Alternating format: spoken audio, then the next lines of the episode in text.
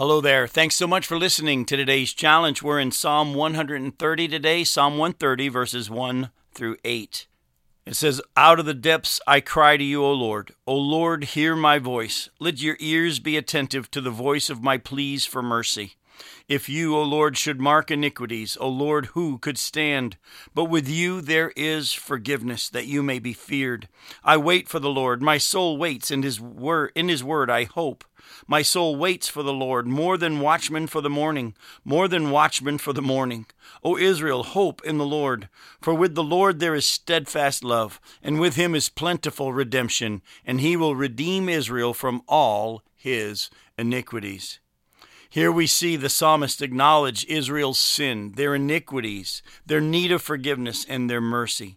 Look at what it says here on verse 2. "O Lord, hear my voice. Let your ears be attentive to the voice of my pleas for mercy. If you, O Lord, should mark iniquities, O Lord, who could stand? But with you there is forgiveness, that you may be feared." Folks, oh, that the nation of Israel, that we would know that there is only forgiveness and covering of sin by the blood of Jesus Christ.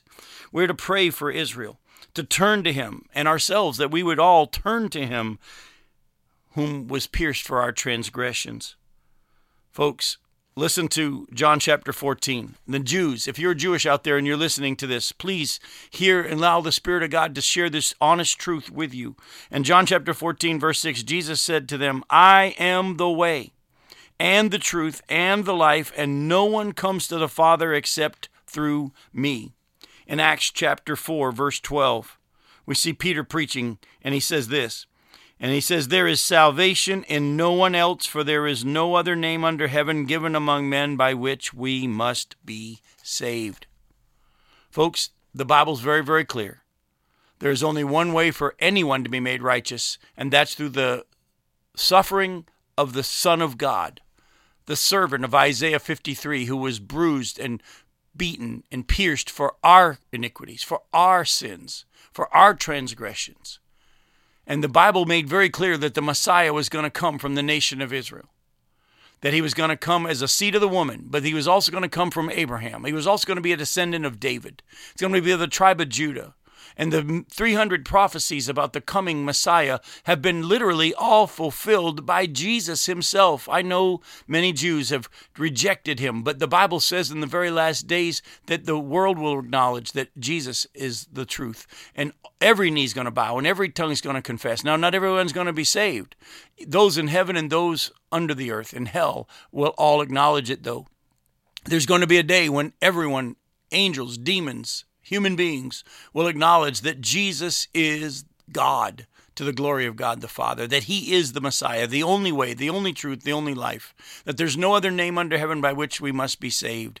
And here, I want you to be praying with me, because the Bible says there's going to come a day that the nation of Israel turns to him. There's going to be 144,000 Jewish witnesses go throughout the globe preaching the gospel of salvation through faith in Jesus' sacrifice, Jesus' sinless life, his death on our behalf, his resurrection from the dead.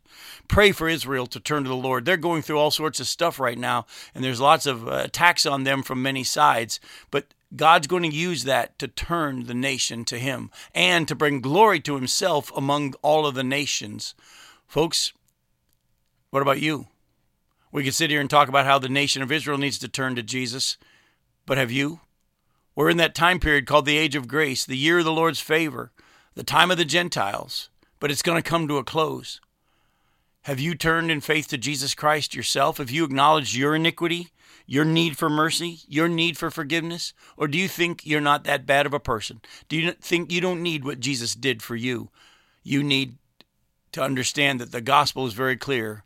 Apart from Jesus removing your sins through your faith in what he accomplished and you receiving his sacrifice on your behalf, you will not go to heaven. You need to be saved through faith alone in Jesus Christ. And so here's your appeal. It's the 30th of December.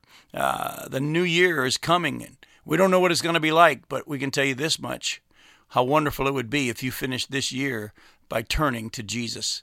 And I pray that the nation of Israel does as well. Look forward to sharing some more with you next week. Hope to see you then.